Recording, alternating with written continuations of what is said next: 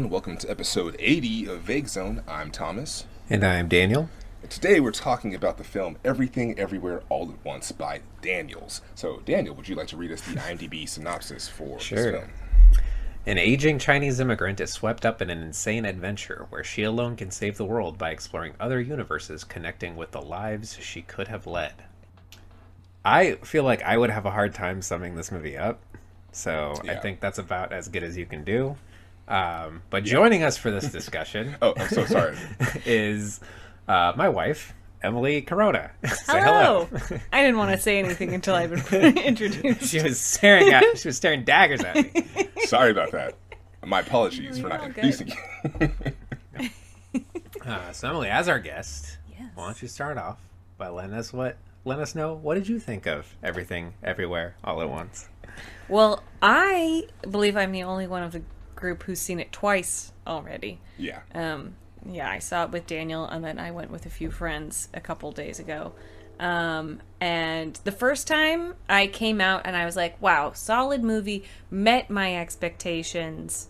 Um, but for some reason, I didn't come out like super invigorated by it, like some of the other people I was with. Um, yeah. uh, but then after the second time, like I, I came out and was like, that was amazing. And then today, just thinking about it all day, because actually it, it wasn't even a couple of days ago that I saw it. I saw it yesterday, yesterday, again. but the second time was yesterday. Nice. Today, I couldn't stop thinking about it, and I honestly was sort of trying to do the math in my head. Like when I got off work, like could I go see it another time before? like I really, like now I'm. It's so compelling.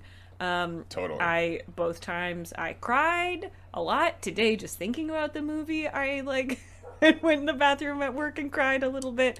Um, I love it. Uh, Thomas, how about you?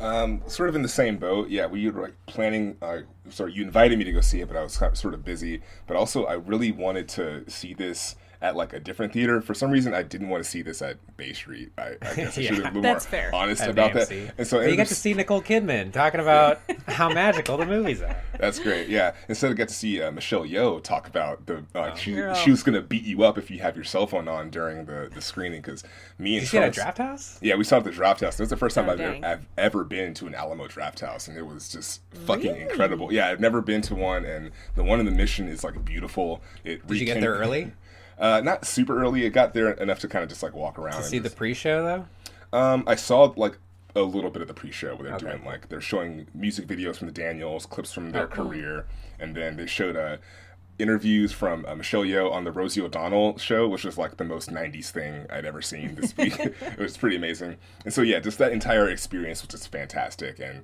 I was loving just like being in that atmosphere, just the, all the Bruce Lee posters in the lobby, and just like being in the theater that was like you know a, cinephiles kind of theater. And i'm sort of with emily like yeah i feel like all of our movie going friends have sort of been like replen- replenished and reinvigorated by this movie in a way that like hasn't happened in a while where it's such a great movie that like pushes the genre forward. It's original and it's also just like very heartfelt but it's also it's a dope movie. It's great like choreography and fighting and sound and music and it's just a great tribute to these actors we've had and the, uh, sort of like a tribute to Michelle Yeoh and um, Ke Quan and like you know just like these actors who have had like great careers and like I just love everything about it. But yeah, it is like a great movie at the center of it because it's about you know being the best person you are and like just sort of combating that nihilism with love and just like just that itself is what makes this movie sort of spectacular and really like it, it makes it resonate on a whole nother level because yeah it's great. There's like you know raccoony and a, a butt plug fight and it's just like this is an insane fucking batshit crazy movie.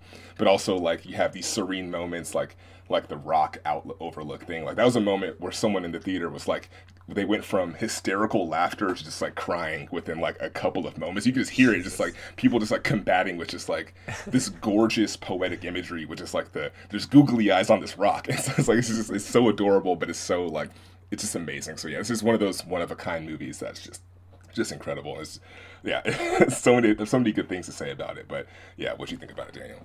Uh, so yeah, this movie is so fucking overwhelming. Like, I feel like uh, I heard a lot of hype going in, and I was like, just fucking shut up. Like, I don't, want I don't want to hear anything. like, don't get my expectations up because I just want to like see this damn movie.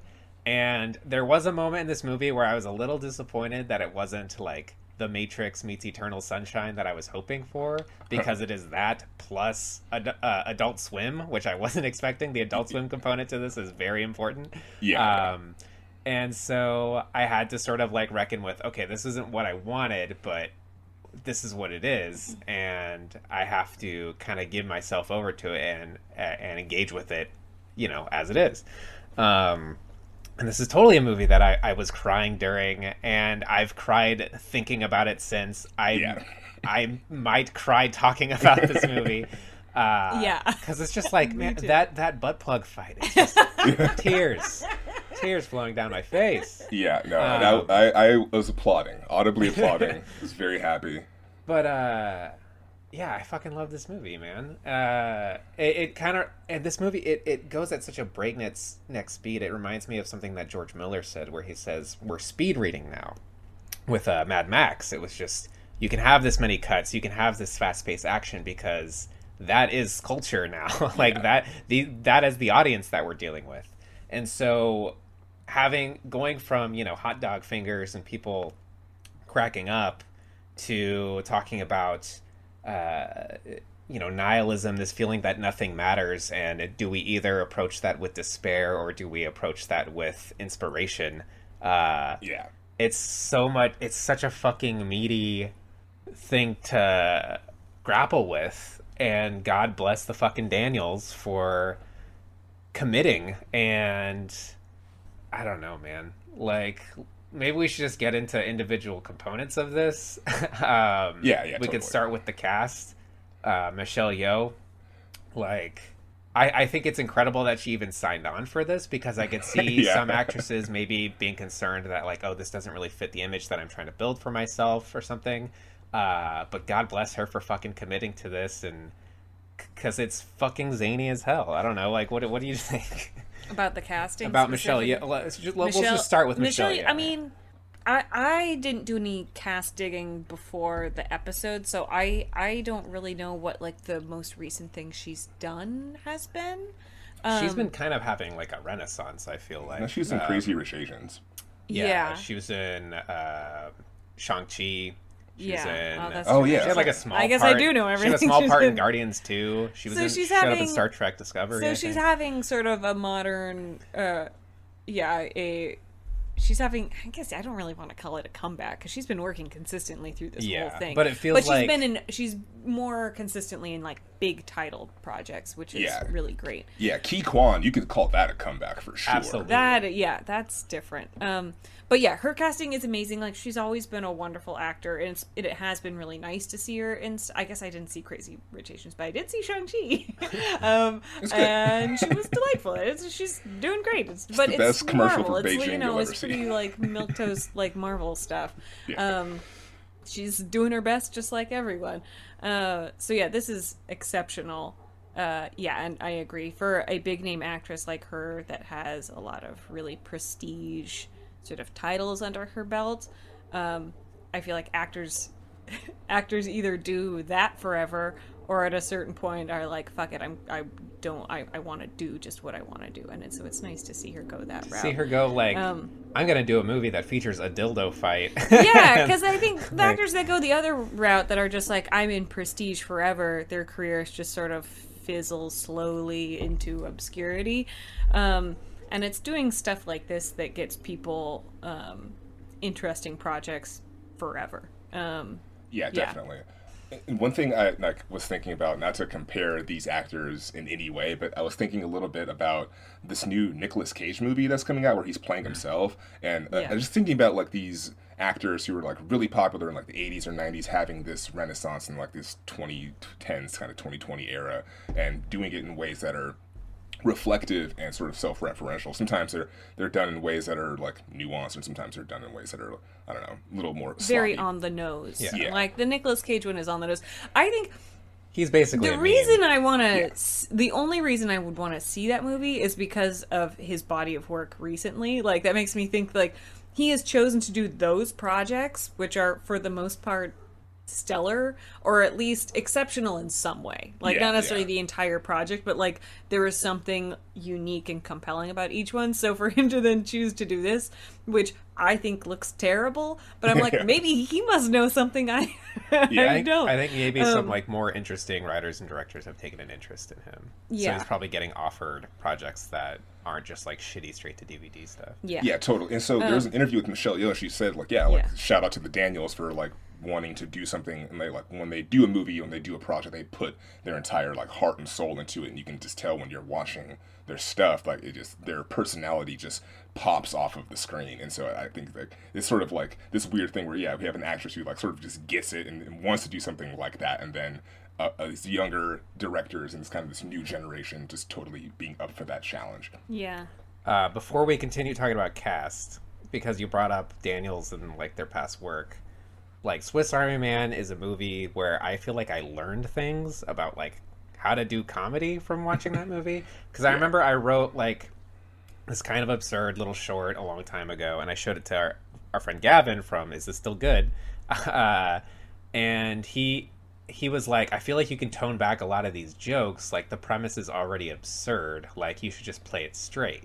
And I that kind of I wasn't totally on board with that because I felt like I had like an idea, like a vision here. Uh, but then I watched Swiss Army Man, and it's like, okay, they start with this absurd premise, and there's also this idea in comedy that like you don't want to, you don't need to add jokes because otherwise the audience will lose sight of the ridiculous thing. They'll lose sight of like what they can point to and say that's the joke. So with Swiss Army Man, you have this absurd premise of like the farting corpse, and they just they run with it. They say like, okay, if this is true, what else is true? What else can this corpse do? Uh, Yeah. They play around with that, and then they develop. They focus on the humanity of the relationship, and they're bringing that same thing here to this movie with like the hot dog fingers thing. like it is an absurd premise, and then they bring in the humanity of like, okay, well, this is just a world where people have hot dog fingers. Like the connections between these humans still exist. Uh, these emotional ties, these emotional relationships, and they actually use that to give um to portray the villain or one of the villains, uh, which is uh, Deirdre Beardra. Actually, That's they try to give name. they try to give her more of an emotional story and sh- Yeah. like show that like this is a person who is very vulnerable, very lonely, and incapable of love. yeah, And and, like they give this yeah. person like so much dimension in this hot dog world.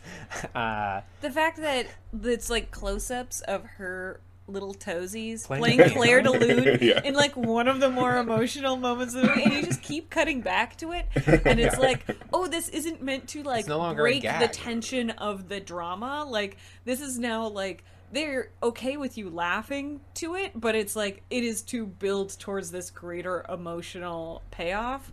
Um, that isn't just a joke. Yeah, it's not a joke. This is just part of it, and you're just rolling with it.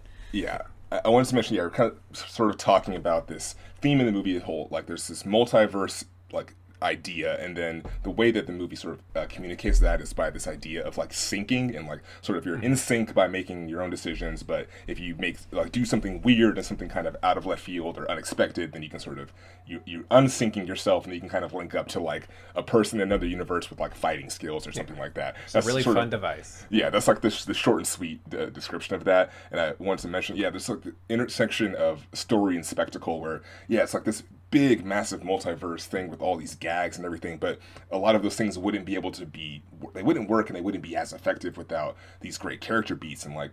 A lot of these moments, like say, like the butt plug fight or like the ra- the raccoony thing, which like just completely destroyed our theater. Everyone was just like, just could not handle Yeah. that. But like then we have these great shots of like Michelle Yeoh, like in the screening of like watching like she's at a premiere of her own movie but then she goes into the alleyway and has like this conversation about like love and like and just like those scenes are like just as impactful as these like really big comedy scenes. But i want to ask you guys what are some of your favorite like sync moments or like things that are done to sort of like make that connection happen? Because i think like once that element is added into the movie it's just escalation upon escalation until the movie is over. And it's just like it's so incredible but like yeah any parts that stuck out to you?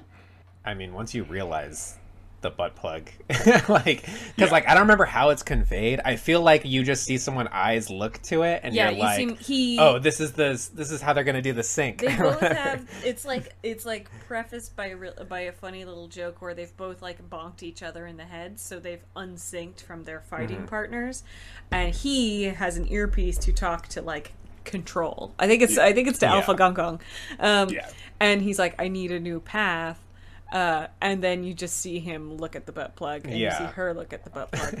Um, and it's like and we know everything we need to know for this to Yeah. work I was gonna say, even going earlier when we're like in the normal like part of the movie, when she's like having the conversation with Jamie Lee Curtis. In any other comedy, that could just be the regular joke, like, "Oh yeah, he, here are my trophies for like Yeah. employee of the month," and they just happen to look like dildos or whatever. But then like it's a, a setup for an even bigger fucking punchline when you Yeah. have Michelle Yeoh fighting these two goons, and they're both like the trophy hanging out of one guy, and it's just like, it's just like the theater just couldn't handle it. Like this is such a good theater movie, and like I said, just like just Yeah. the reactions to different those moments. I love when. Uh, the dad is like in like the like mech kind of wheelchair or whatever, and she, Yeah. he's like overpowering her.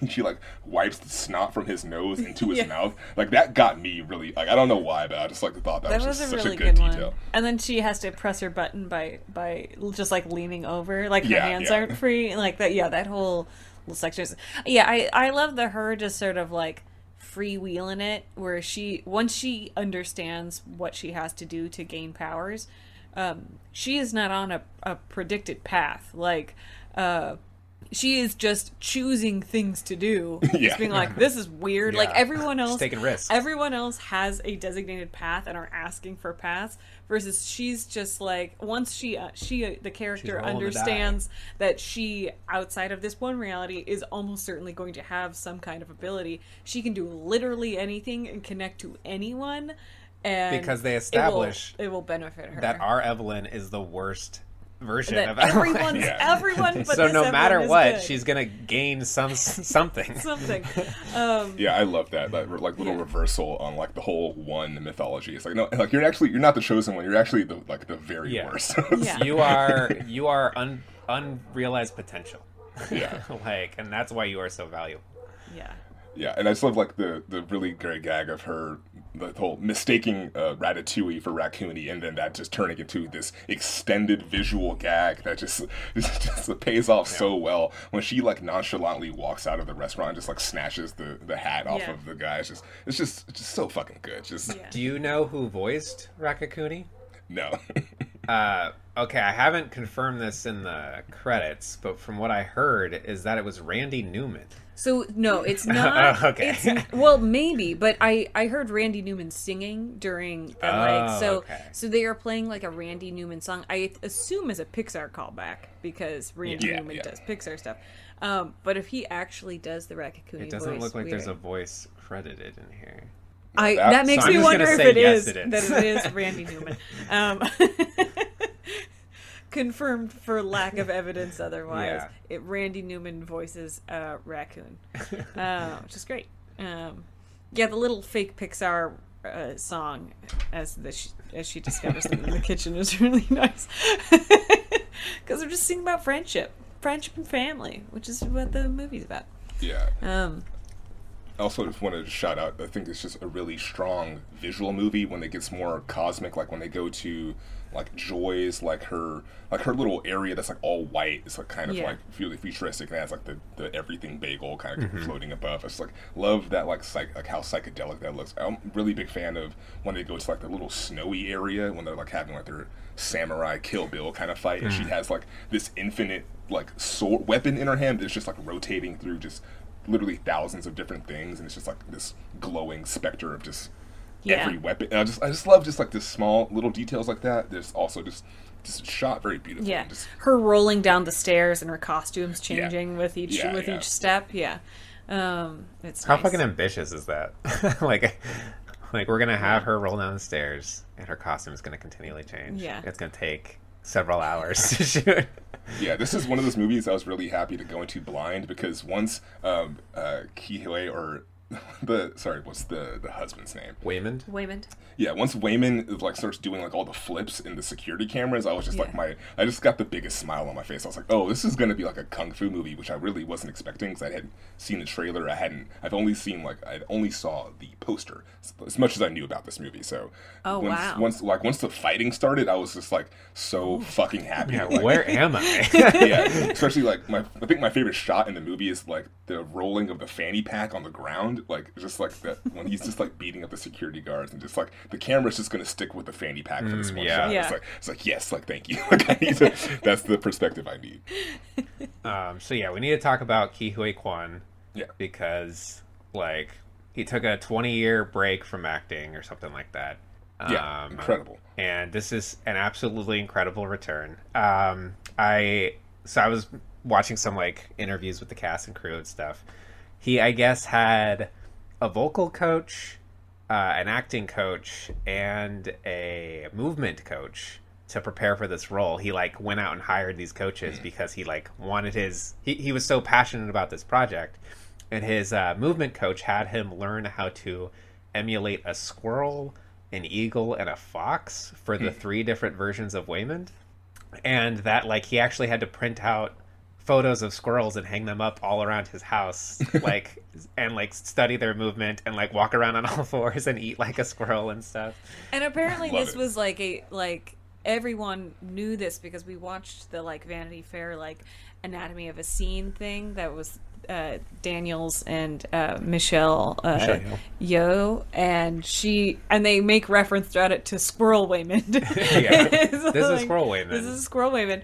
Um, And then when That's he's so like great. a sexy, you know, in the mood for love, Waymond, it's it's that's the fox Waymond. Yeah, I, I just love that like portion of the movie. It's like this, you get so like so much like maximalist, but then yeah, you get like this really like just great like Yeah. Wong Kar Wai kind of like composed shot. They're just like in the alleyway smoking cigarettes. It's like kind of has it's, green. it's tint. like obviously like the the like cinematic callback is nice like it's really beautiful to look at and it also conveys the tone really beautifully but also just to have this like section of the movie that's very quiet like once they get out of the theater and are in the alley together it's just always so nice to cut back away from the chaos to them just having like a heart-to-heart Yeah. conversation um And it's just like what a fucking great role for this guy as his comeback is like he gets to th- play like these very different types of characters. It's all one guy, but it's like realized in three very different types of ways. Yeah, get to s- absolutely. like uh, when this movie starts, you're not expecting to see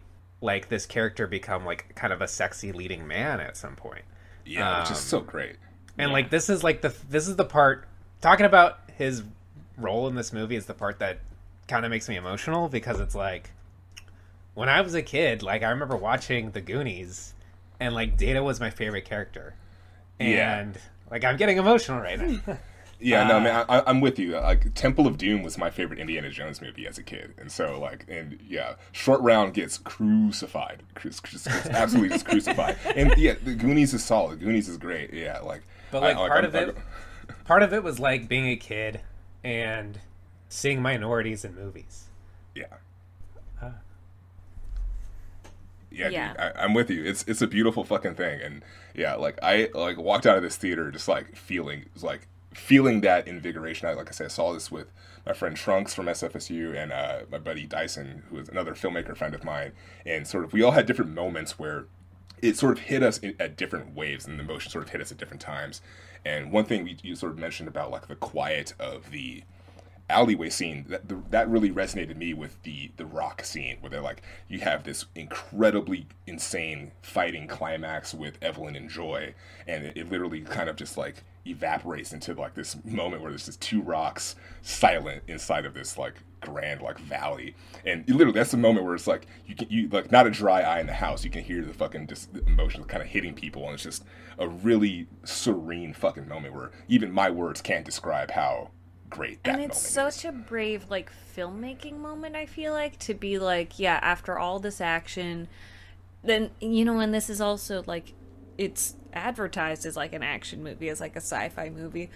And it's like one of our big moments like this is what we want to be one of our big climaxes which is interesting because there's also like three of them but it doesn't feel like too much like everyone gets a moment that's their climax. But this is still like the emotional core of the movie is like the rock is them Yeah. where no life has developed.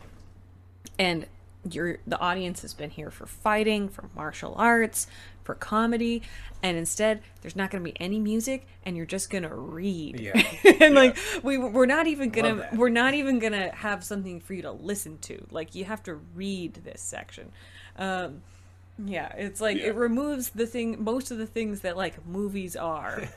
And it's just like two rocks sitting still and you have to read the script That's what our project was in college. yeah yeah because we were great ahead of the curve. hey, that's why I was getting emotional watching music videos and oh shit the other night, and I was texting Daniel, I'll be like, "Hey man, it's like this this curses music video got me, man. Like, I don't know what it was, but like those colors." but for yeah it's like yeah the emotional beats of this movie uh are they really do it for me. And yeah just every time the they're all way for me like the rock scene is amazing. Um but it's the Waymond moments that that destroyed me. Yeah, um him absolutely. uh when when she has just like stabbed him with a piece of glass and then he's like trying to like save her and just talking about how uh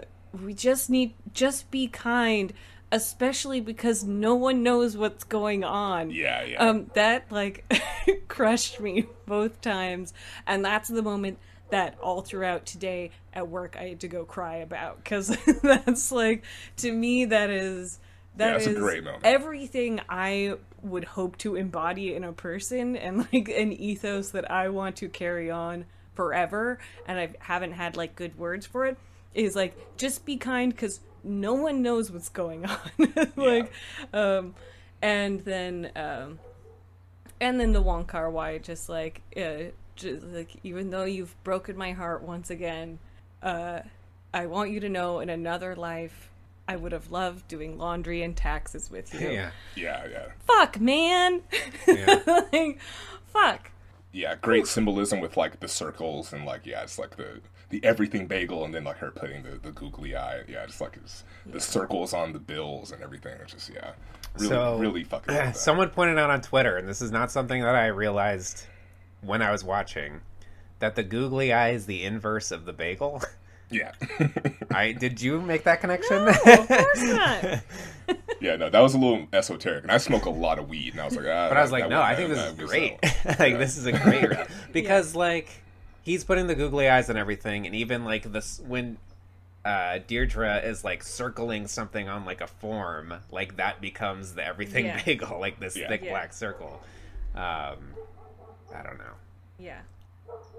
Yeah, like Deirdre, like thinking about the Deirdre stuff made me really emotional too, because it's Yeah. like they didn't have to give this character these emotional beats in the hot dog world, Yeah. but the guy, but they did it.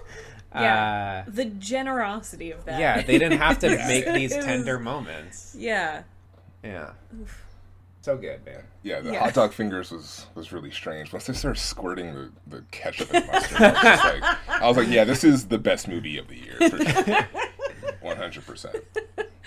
Like, and that was one of those things. Like, I I was like, okay, I don't know how I feel about these hot dog fingers. when I first saw it, I was like, okay, it's a joke, but it's like it feels very juvenile, you know.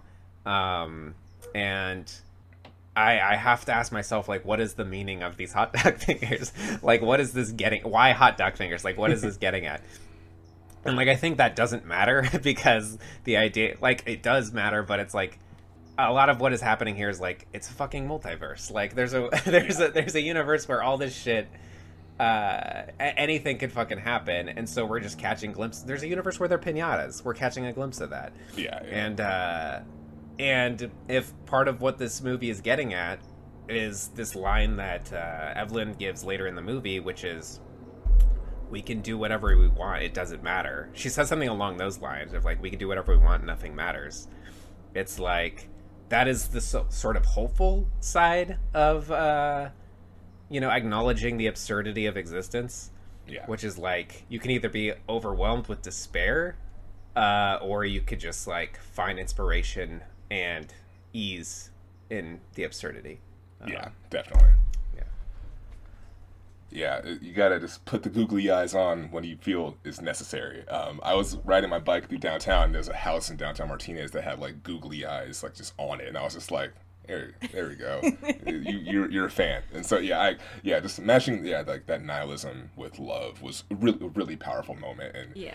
yeah, I yeah, it is it's good.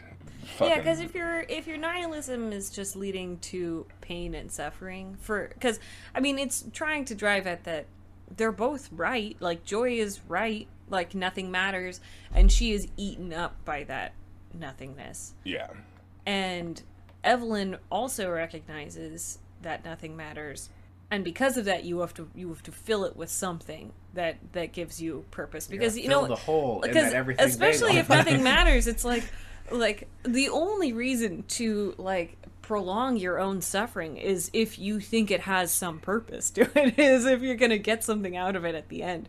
So if you also understand that there is no purpose to it that it is in, like endless meaninglessness that and that is causing you pain and causing you to uh, cause others pain um, then you're doing it wrong because because it's like if nothing matters, why would you want to have a bad time? like, like have a have a bad Yeah, time. yeah. And if you can recognize how having a good time makes you feel, wouldn't you want to have other people have a good time? Um, there's no purpose to, yeah. There like no one's suffering gives you anything. So Yeah. reduce I feel like I'm going to be thinking about this movie a lot.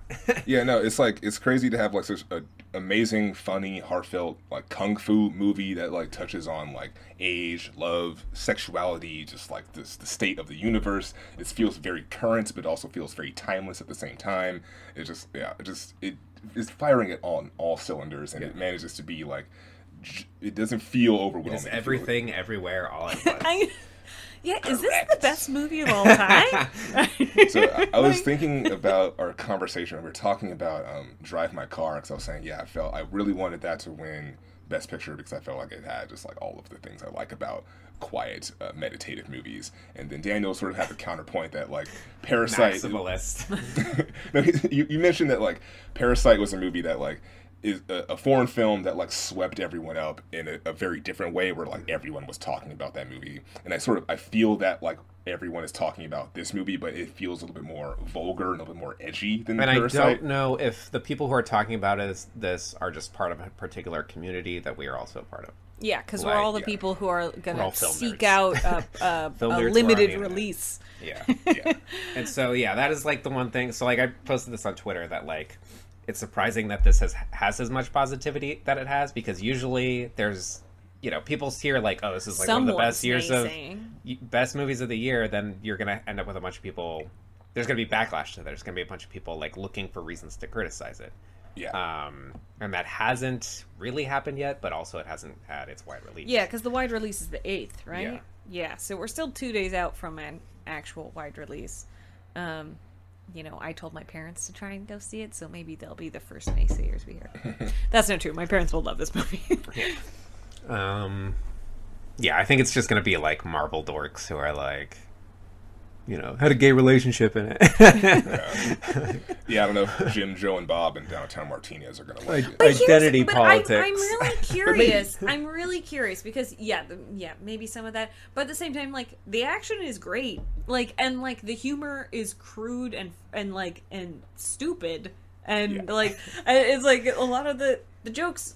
Like hot dog figures is just like dumb. Like they call it Yeah. dumb in the movie. They call it a stupid, stupid universe. Like, um, like I think the jokes are actually like they're not highbrow jokes. Like there's nothing there's No, nothing um, esoteric about it. Like not- it's accessible. it's not like a it's pretentious really ex- movie. it's not pretentious. Like it's accessible. a It's fucking- earnest. yeah, Um it's not an Inarritu movie. it, or yeah, it's so earnest.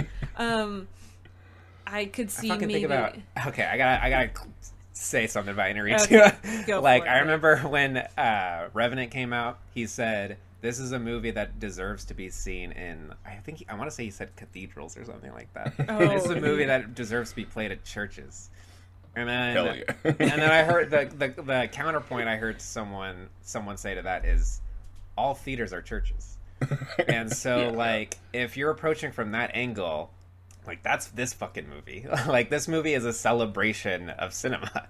Uh, it's a celebration of style, of cinematic technique, and it's like an homage to all of these things that came before that inspired it. Yeah. Um, yes, God bless Daniels. Also, you made a post. I forget where it came from, but it was also sort of mentioning that it's not so much about like referencing these old things just to like reference it. It's about like how you recontextualize and like how you use it to sort of bring out the best uh, values of them. It's supposed to be like, oh, like we have Harrison Ford in our movie. Here, here he is as Han Solo, and there he is. But Isn't like, it okay. something like um it's it's not uh it's not what you get it from, it's where you take Yeah. it. Yeah. Yes, yeah. Yeah, that's Yeah. a really concise and really nice way to put it. It's like, yeah, it's like Yeah. you're not just like taking all these old things. It's like what you do and like, can you elevate it and just bring it to this Yeah. new level? Yeah, it's like referencing in the mood for love is not about like, oh look, Yeah, I know what that's from. Like Yeah. like you love that. It's like, yeah, it's about it? specifically What are you like do you remember in the mood for love? People who are familiar with in the mood for love, like remember how that made you feel? Um we're gonna try to evoke those the feelings the movie gave you, not just like a character, not a trope, but remember those feelings and our characters are going to be feeling those same feelings the like yearning the that's that's sort of the drawing out of the emotions this is going to be it's telling you what this sort of section of the movie is about tonally Yeah, and shorthand. emotionally yeah it's a it's a shorthand um yeah it's it's so smart yeah and she does like a bullet stop like she does like I, you don't want to call it bullet time what exactly do The they call it the neo freeze. bullet freeze basically Yeah, yeah. um and it's the same sort of it's like a revelation. She has a revelation about her power in that moment. And the revelation is like i need to fight like Waymond fights. Um versus matrix also like neo is realizing like oh the, like the rules are fake. Like i don't have to follow those rules. And that's what she realizes also. I don't have to follow the rules that i've been taught about the world i live in about conflict. Uh, Yeah, conflict yeah. and fighting can be something else completely. to identify how I can comfort the, my enemies. Yeah, yeah. How I the conflict. Yeah, yeah. The conflict is like bringing people joy and fulfillment. yeah. Oh, our dog PJ. desperately wants to play right now. Pepper Jack, go lay down. I hope that came through on the mic. He really wants me to play. Um. Anyway. Uh. Um, so there's, I feel like we can rave about this movie for hours and hours. One thing I want to bring up is during the production of this movie, originally Joy was going to be played by the rapper A- Awkwafina, and I feel like that would have been a much different film if Awkwafina was playing Joy. 'Cause I, I feel like her, like her, she's great as like a more uh, comic. Driven characters. I I haven't seen the arrival. Uh, The farewell, The and I haven't either, and that's like her opposite. dramatic The turn. So I feel like I don't want to comment too much on like how I'm glad or disappointed about because I haven't seen the farewell, and I feel like that's the movie that I would compare it to if I was gonna do anything because it's like that's got an emotional core more than you know her character and Shang Chi. um, More than a spunky valet driver. yeah. Um, Yeah, I just do love this- the bus chase, muni bus really chase, love it. So I can't, I can't uh, ding it too much. Um, but yeah, I I know that you felt that she, not necessarily her performance, but maybe the character, maybe a little bit of both, was one of the weaker parts of the movie. There was only one moment watching it the second time that I was like, oh yeah, maybe that line could have been delivered better. In general, I was I liked her performance. I thought it was great. So, um, Yeah, for me, Joy, like when she gets off the elevator with the pig, and she has her little action moment. I was like, for me, I just felt a little overwhelmed by all of the like randomness. Like there, there, there are points where I was like, "Is this just like, oh, it's so random? That's silly, kind of, Yeah. hu- kind of humor." Yeah. Because I'm not really into that. Uh, and There- I feel, I- yeah, go ahead. No, no, go ahead. I was gonna say there's a joke that happens that I feel like towards like the middle of this movie when everything is just going insane, where like it happens so fast that like our, I don't feel like my audience had a chance to like react to it. It's when uh, Gong Gong shows up like in the fantasy world, and he like rams into Joy, like he like runs her into the wall, and like there was a, like that beat like just came and went so fast, like no one laughed at it, but I was like that's like a funny thing that happened. like, it's, a, like, it's, a, it's a slapstick moment. it's so fast. it's just it's just flanked with just so much other shit that it's just like oh yeah like it, that's it's funny, but like yeah, it's just it kind of comes Yeah. and ha- comes and goes. Do you have a favorite comedic moment in this? Um, honestly, I think when like the butt plug fight starts, that's when I was like, this is like this as funny as it can be. Like I was really into that. Um, uh, like I also just like the like I keep going back to the rock scene, like when she like turns and there's like the googly eyes on the rock and Yeah. she slowly starts sliding over. I just like I, I thought that was just really great. The like, line, the line that there is, "I'm gonna get you." yeah, yeah, it's just yeah, it's just so great. so that that's one of my favorite moments in the movie. Yeah, where her daughter's like, "Don't don't do that. You're just just be a rock," and she's just like, "I'm gonna get you." yeah, yeah. Also, I think um, I, I think I laughed the hardest when uh, her she gets like the pinky strength and like her pinkies get super buff and she like hits the guy in the chin. I think they use like the sound from Super Smash Brothers that They- Luigi- yeah, they like, use- Luigi hear that, uses- yeah. yeah, like They Luigi use uses when he does his I, up B. It's on IMDb trivia. It's that high yeah. pitch noise. Yeah. Yeah, Yeah. I was so fucking happy. I was just like, yes, like thank you. Like just using like a sound cue from like video game like our Yeah. childs is just fucking great. And I just thought that was just so appropriate that it's Uh, yeah, and that's another. Yeah, him to the that's another ceiling. like using like meta stuff, using using references um, to pop culture, um, to the outside world, like the world outside of the universe of the movie. Yeah, yeah. Um, as shorthand and as effect like like a video game sound effect from a like beloved childhood game is going to evoke a very specific like emotional reaction amongst the people who have played that game and know exactly what that is like um Yeah. yeah Uh, the piggy- reward sound is going to trigger something deep in your lizard brain from when you were you know yeah, I'm really fascinated about like sound cues and stuff like that. Um, you so, you know familiar with the art- artist Frank Ocean? Yeah.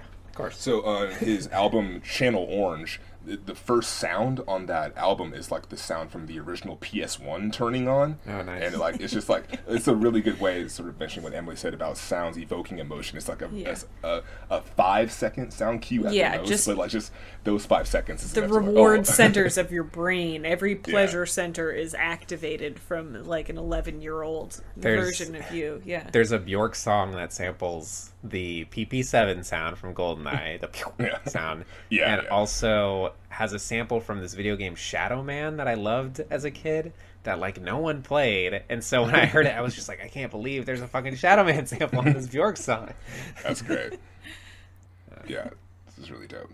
Um, I think that might be about it. Um, and uh, also, I feel like this is a, a connection I just had to make. So there's a character in this movie. He's part of the Chinese choir. He's a silent Chinese guy, a little shorter, big glasses. Um, that actor's name is Waymond Lee.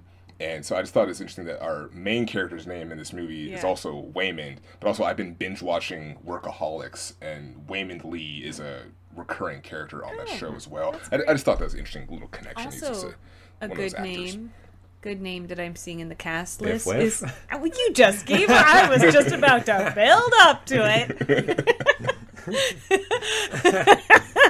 Was it uh, Jenny was Slate? it penis wang um No, it's a uh, man named Biff Wiff. no there's a man the the man who plays the uh He was the voice of Raccacoonie. oh my god well never mind there's a guy named Biff Wiff he's in it that's a good Biff name yeah That's great.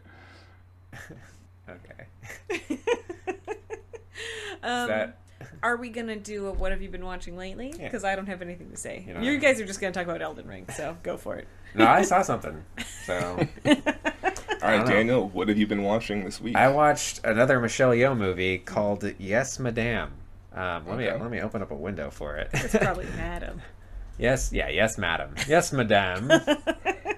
you may karate chop me. Um, but yeah, this is a movie starring Michelle Yeoh and Cynthia Rothrock, who is like another action star. She's a white lady. Um, Okay. but uh, the disappointing, like, so in this movie they both play like two badass cops who would just like punch and kick people. But the disappointing thing about this movie is that it's mostly just about like these three bumbling crooks. And so you watch the trailer and you're probably like thinking, "Oh yeah, I can't wait to watch these chicks like just like beat Kicking some dudes up." and then like they're not really the driving force of this movie. Um, It has one really really good stunt in it where um, so Michelle Yeoh she is she's like fighting some guys up uh, uh, uh upstairs against this like railing and she they kind of like push her back over the railing she hooks it with her legs falls backwards breaks through this glass that's below the rail grabs her two opponents by the legs and then pulls Damn. them through the glass and throws them like the to the Out floor below Yeah. yeah and then hops back up and it's just so badass uh, Yeah, that's dope. Yeah. yeah. So, yes, Madame, not the best movie. It's like it's kind of leans too far into the comedy of these these criminals, but uh it still holds up. I mean, it's still totally functional. It's just not what I wanted. um so I, I would still recommend it though. Just just go in knowing that you're not going to get as much uh, action as you'd hope. There's no uh, extended glass sequence like in Police Story. Uh, bl- oh, glass sequence. There's a part in Police Story where, like, towards the end, he like gets chased into a mall, and there's just like just tons of just scene like moments where just like people are getting punched with glass, or like it's just just a lot of glass stunts happening. That's like No. There's some decent that. glass stunts in this. Uh, I feel like the '80s was like the best time for that because it's Yeah. like, For glass stunts. Glass it's like Well, safety the safety was the lowest and the, the cocaine usage was the highest. I, I watched uh I'm not sure if I finished it. I was watching Rumble in the Bronx and there's a whole scene where it's just like these like punk rocker thugs uh like wrap up uh baseball bats in fabric and then like Jackie Chan is like caught in an alleyway and he's like up against the wall and they just start like throwing uh beer bottles up in the air and then hitting them with these bats and then just like Yeah, I've seen throwing it, glass bottles at Jackie Chan. Um Yeah, glass Yeah. glass based stunt work. yeah. I've heard it's super satisfying, like breaking like fake movie glass. yeah, I, I can imagine. Yeah, and if you ever make a movie, just like write in some glass breaking scenes, and then uh, cast You'll me. love it. Yeah, I'll, I'll save that for when I have the budget for safety and all of those things that are needed Yeah. For a disaster. Throw me through a window. Have a bar fight. so you watched Yes, Madam. We also started, and then I went to Yes, bed. madame. Uh, yes, yes. okay, yes, madame. Um, but Daniel and I had ever actually never seen. Um, uh, oh my gosh. Uh, in the mood for love. Oh, That's yeah. the word. We'd never seen in the mood mood for love all the way through. Starting to watch it, I felt like I was like, oh, I'm extremely familiar with this because I've seen enough of it just through clips throughout the years and in film Yeah. and stuff like that. Um, it seems like almost every moment in that movie is like, especially every moment where there isn't dialogue, is just iconic, and you've certainly seen it before. Like the music cues are like so amazing. Anyway, so we started watching that. Did you finish it then? Ah, no. I was playing Elden Ring with this guy. Sorry, Sorry, Wong Kar Wai. yeah, got gargoyles. uh, to yeah. Should have had more gargoyles in your movie. um, but uh, that was also definitely inspired by everything ever Elden Ring. I mean, Yeah. very inspired by. Where's by all the jar people? Uh, yeah, what have you been watching, Thomas? Um, well, Atlanta premiered like last week, and so I've been watching that. Just got to give a shout out. The first episode is like really, really sad. It's like based off of uh, murder that involved like two adoptive white uh, lady like ado- uh, adoptive parents or whatever, Yeah. and then like fu- like four or five like black kids, and then like like it's just a, it's an episode that sort of remixes and kind of re uh, contextualizes that uh, that little story and kind of in the Atlanta fashion, kind of just highlighting just the absurdities of the black experience and just like just the sheer darkness of that like that kind of uh, murder that kind of happens. But like once that episode's done, the, this third season takes place in Europe. It's a really great like scene change. Like just I love just like how this show looks. I, I'm not sure if it's shot on film, but it looks like it's shot on film. It's just one of those gorgeous shows where all the shots are just just feel very like deliberate and just like really slow paced. And just happy that the show is back. Um, also, I um, what did I write down? Oh yeah, so the other night, like I was working and I wasn't able to go to the punk show that you invited me to, Daniel. But when I was done, I was kind of chilling, watching TV, and I got to experience um, an Adult Swim April Fool's joke like in real time, which Okay. I, they I, I'm not sure if you've ever like have experienced it, but you're familiar that Adult Swim does April Fool's jokes. Sometimes like they'll do something as simple as like oh they'll just play The Room mm-hmm. over and over again. It's, like in the past, like one year they played the Aqua Teen Hunger Force movie, but it was just in this like the corner of the screen without sound. So it's like, yeah, like here's the premiere of the movie, but you can't hear it and you can't really Yeah. enjoy it.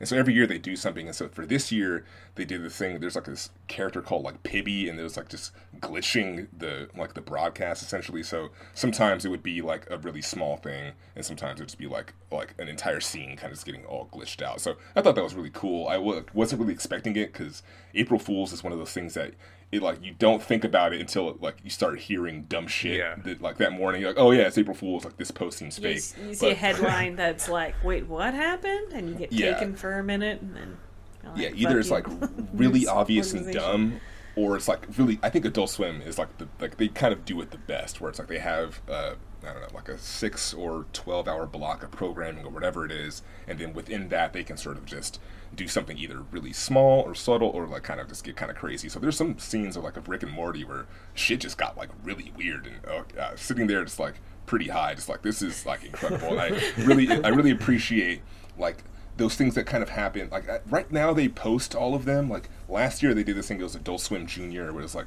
they took some of their shows and like made like kids versions of them with like all the swearing sounds so and cool. animation. Yeah.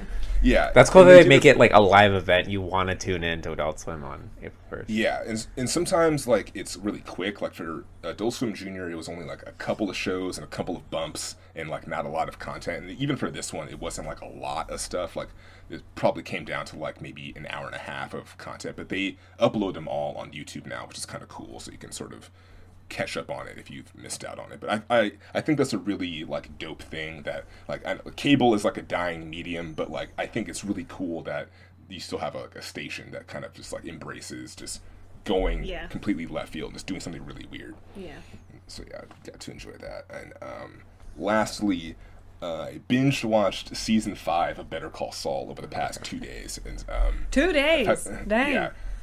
Yeah, um, season five is good. Um, it has some very strong moments. I think the show uh, probably at its best is in seasons three and four, but I'm I, like I'm saying like very happy that the show is like almost returning and is almost back and yeah I cannot wait to like watch that show week by week. Like that's one of those things that like it's cool to sort of be a part of a TV show that like when they do like the binge drop thing is kind of cool when like all, all episodes are available at once but i think i prefer the week to week especially for big prestige dramas like Yeah. this where it's like everyone is going to be kind of like tuning in to to see if saul is going to ruin his life or not so i'm looking forward to it What's the timeline like on the show? Is it all pre Breaking Bad, or have you? Is there like a time? Maybe I shouldn't ask this. Maybe this it's, is it's all firmly pre break breaking bad Interesting. but there are like it does get to a point whereas uh, season one is pretty much its own cast but now it's like in season five there's like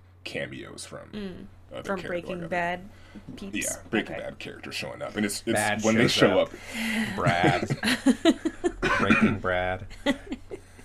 Yeah, like and when they show up, it, it is like it could be done in a really like over the top way, but I think they do. I think Vince Gilligan is really good at sort of doing things in ways that are like restrained. And Yeah. I, know, I think it kind of goes with that that Western kind of genre, It's the visual uh, vocabulary of Breaking Bad and Better Call Saul is like New Mexico desert. I just watched this episode where it's Saul and Mike. They're just in the desert. They're like he's just lugging around seven million dollars and just, just trying to survive. And just I just love shit like that. Yeah. Highly Yeah. recommend it. Yeah. Yeah, still gotta watch it. Yeah, that stuff. It's like uh, it's like a chamber piece, even if you're not necessarily in one room for the whole thing. It's like just watching Yeah. a character deal with a single situation Yeah. under very like limiting circumstances. That's always Yeah, the best episodes of can we mine everything. Yeah. yeah. Yeah, it's like that's sort of what the most recent episode of Atlanta is like. They all go to a party with like this rich guy, and so it's just like all of the things that can sort of happen at this party. They, they, Yeah. They've done episodes like that before. There's one where like they go to a club and they're just like trying to chase down this nightclub promoter, and he's literally like pressing Oh, secret yeah. buttons on and like disappearing behind walls and shit. So they do that like really Yeah, well. that was great. Yeah, Yes. I- I- I'm just- say it's my favorite show of all time. I'm so happy it's back, and I'm, I'm yeah, I'm enjoying TV these days and couldn't be happier. Um, Yeah, that was such except a good when I play, except when I play Elden Ring and I get smashed around and then I get frustrated. yeah, I We're got gonna to take down Milan. that last gargoyle, dude. You guys still didn't do that last night? We there God okay. damn. So we fought. We we We're- beat like six gargoyles last night. We're, we're doing shifts because we're playing on three different like Yeah. worlds. So it's like we'll fight the boss on mine, then we'll do it for Kevin, then we'll do no, it we'll for try Kevin. and do it So for me. who is who has it beat? we still have to do it for point? me because uh, I think Kevin and Thomas have the gargoyle that we were trying to fight last night. We beat. Okay, there was one gargoyle that we beat. I think on all three of our accounts, Yeah, and then there's another gargoyle that I think we didn't beat on my account because I couldn't summon Kevin, so it was just me and Thomas. And then we kept getting invaded. Kept getting so invaded like by it was just dude, this dude named Rats kept coming Yeah, in. bloody finger rats. Is this an NPC or a No, player? he's a guy. He's a guy. He's a dude. He's a dude somewhere out there. Some there. fucking kid out there dude. thinks he's Fan of the show, frequent listener. Okay, so what we be- gotta do? I looked it up. So so rats Carl. the thing rats was doing is they got this electric roll where they're just like Ooh, rolling towards you, but That they're electrified great. and they just roll into you. For whatever reason, terrible. your shield does nothing. So what you're what you got to do, which we weren't doing, just jump over him. Uh, jump over him, run the other way. he comes at you again, jump over him no! again. What you he got to just do is tired. you got to get yourself an electric roll, and then you just roll into roll each, at other. each other. Just Uh, roll. it's like just battle bots. ignore the boss. Just roll into each other. Uh, have a roll yeah, battle. c- gotta. I will not stoop it down to that level. I refuse. roll fight. roll fight with rats. But yeah, I got to Malenia last night, and Oh. that fight is just Is- ridiculous. okay, she's not the last one, is she? No, but she's one of like the more notorious uh, yeah, post I've heard game she's pretty ridiculous. bosses. Yeah, yeah, it's great stuff. Can you summon for that? Uh, yeah, Although I'm not there yet, so yeah, it's it's in a it's in a bad place. it's in a place. It's in a place like the late game uh, ha- is kind of notorious. Some people say it's really unbalanced and kind of unfair, Yeah. and some people are saying like, well, this is kind of just how it is. And Yeah. um, yeah, the place that she is in is in an area that like is very polarizing. I did. is not it just covered in poison or what? Don't. It's like it's- all- This is no, no, no, no. No talking about what it's covered in. It's uh, I'll say that it's not so much. Well, there there is rot, there is scarlet Yeah, rot there there, is but it's also more. It's like the enemies that are there are just all mini bosses as opposed to just ah. Oh, enemies. It's like- so yeah, it's it's just obnoxious. Yeah, it seems like the debate online about whether the game is unfair and powering levels is people complaining about, you know, it's unfair, like some bosses are overpowered. And then the opposing argument is basically just like, well, life's not fair. yeah. What do you want him to do? Change life? Yeah. and I can Get picture that. real. That's good. Yeah. It's like sorry, if you want an easy game, go play Mario Kart. If you want a you want a challenge to overcome and be a better person. Then respec your character to this exact build, yeah. and then you can do it. Yeah, and also yeah, like I keep going back to like I'm having fun. I kind of I've been, I've been yo-yoing. Sometimes I'm like not into it. Sometimes I'm having a lot of fun. But yeah, I still I don't know if I'm gonna do New Game Plus because like I'm loving this space that I'm in now. But like the idea of starting over just sounds. It like does so feel much. like it does feel like though I'm missing out on half the game by not like playing a different Yeah. character because it's like there's a whole world of possibilities that I haven't explored. I didn't do any I didn't touch any magic. I only did incantations. yeah, So, yeah, and the whole NPC thing too, where there's so many Yeah. people who have just like died and Yeah. then, yeah, their quest is just ended. So I don't know. Maybe yeah. I'm sure when they release the DLC, it'll be one of the situations where it's like it'll it'll be like Bloodborne, where it's like if you beat the game, you can't go play the DLC because the game's over, so you have to start over again. um, so yeah, maybe when there's DLC, I'll, I'll revisit it in a couple of years or something. Yeah. We shall see. All right. So what about uh, next franchise? What are we doing? Muppets, Muppets. I don't know. I I was interested in Muppets, but yeah, there's eight movies. There's eight Muppet movies. well, you can do a best of, and I think you can ignore the newest ones. Maybe we only do ones that Jim Henson actually had a hand in. And I think you should also not do Christmas Carol because that is seasonally inappropriate. Hmm. Okay. Could save Christmas Carol for Christmas. That'd be a controversial choice. also, yeah, there was mention of uh, Alien. Also, we had uh, some people on Twitter suggest some things. There was suggestions of Cars. Uh, yeah, that was me. oh, really? Oh yeah. Um, and I was not serious because I don't want Daniel to watch Cars in this house. Um, because that means Gotta I have to to Bro's watch house. To, Cars. you gotta and go over to not want Bro's house do to that. watch Cars. Wife won't let the homies watch Cars. You gotta come over to my house. The old ball and chain. You can do it while at work. Um, Got Cars 1, Cars 2, Planes, Cars 3. Oh my God, is planes? planes would that Can- count? Canon? Oh, I'm regretting. No, that, that's that. the one that's the most interesting because they say, okay, so there's cars, the universe, but in planes, there's a World War II, so it implies that there is a There's plane a Hitler. Hitler. it implies that all there it is a plane Hitler. um, yeah. Also, I'm down for Alien. I'm I'm I'm leaning towards. Let's the do base. let's do the Alien movies, not Aliens versus Predator, and not the prequels. So just like You know, if you're gonna be trimming, if you're gonna say, you know, we don't have to actually watch the doing whole the franchise, then original you might as well do the Muppets. the original series, no crossover series. so no that's already series. how many movies is that? It's four movies. It's four That's four, movies yeah. versus six original Muppet movies. Five if you cut Christmas Carol. We wouldn't cut Christmas Carol because it's not? an original Muppet movie. That's like the most popular. I would not cut Christmas Carol. I would do if we were doing Muppets. I would do every It's not cutting it; it's saving it for next everything that a. Henson was attached to. So we wouldn't do the Muppets or the Muppets Most Wanted, the two most recent ones. Or uh oh no, I guess Brian Henson Yeah, is Brian involved Henson in was a Muppets from Space. on Muppets from Space. I'm, I, I I could I could be down for Muppets too. I'm I am totally down for either one. Okay. So, listeners, next week, it could be aliens, it could be Muppets. I'll say this: I've seen all of the Alien films. I have only seen one Muppet. Then you simply must do Muppets. Which Muppet movie Like have said, you I'm seen? done. Christmas Carol? yeah, Okay. but literally as as a child, and so Thomas. not not with fresh eyes. I think Muppet the Muppet movies will allow for the more interesting uh you know, departure episodes. Intermediaries. Yeah. Yeah, yeah. Because it's like Great Muppet Caper, you can do a heist movie. Uh, Muppet Christmas Carol, they Mupp- can do you can know, do Michael Caine movie. Michael Caine. Muppet Treasure Island, that's got uh, Tim Curry in it. You can do a Tim Curry Yeah. movie. We You can do, uh, uh, Uh, Muppets from Space, you can do two- 2001 A we Space could do Cabin Boy for Muppet Treasure Island. Treasure Island sounds like a good time.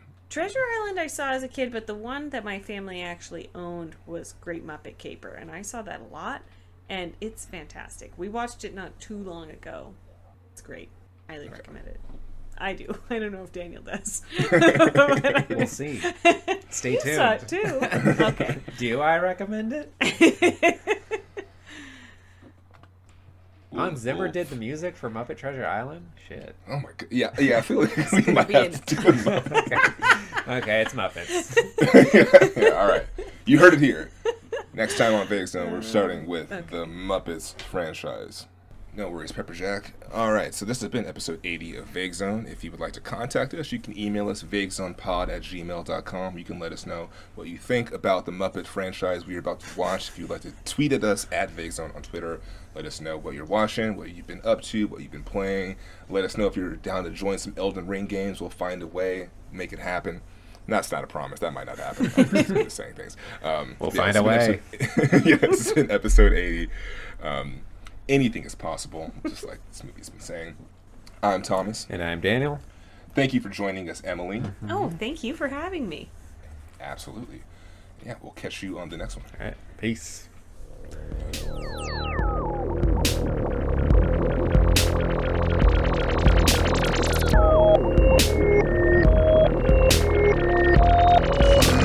Shit.